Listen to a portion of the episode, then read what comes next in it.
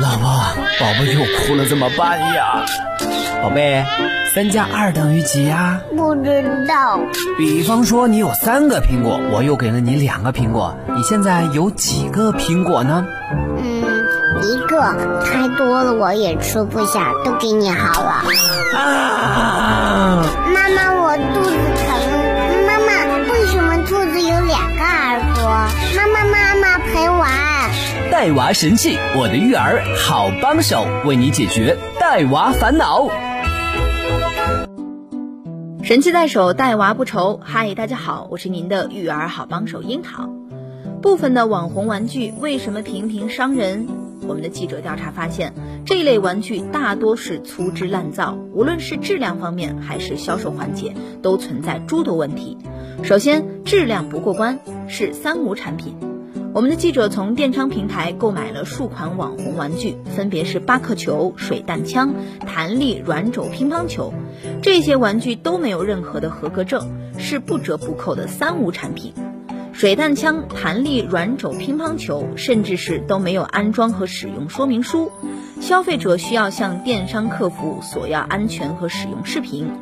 水弹枪包装外壳上注明产品标志为 GBT 二六七零幺二零幺幺，是模型产品通用的技术要求，并非是玩具标准。第二，产品未标注适用年龄，无风险提示。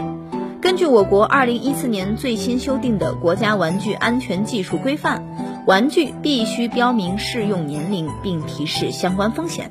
对于三十六个月以下的儿童可能构成危险的玩具，应该附有警告。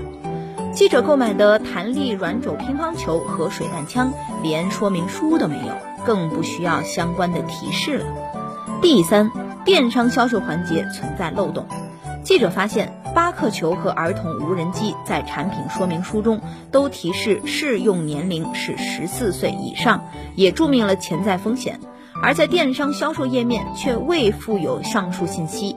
记者在电商销售平台的网页上查看了发光气球、水晶泥等其他网红玩具的销售页面，也没有发现任何有关年龄以及潜在风险的提示。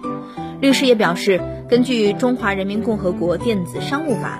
对关系到消费者生命健康的产品或者是服务，电商平台经营者对于平台内经营者的资质资格未尽到审核义务，或者对于消费者未尽到安全保障义务，造成消费者损害的，应该依法承担相应的责任。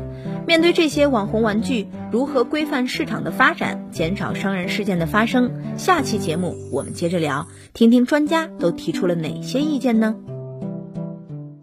神器在手，带娃不愁。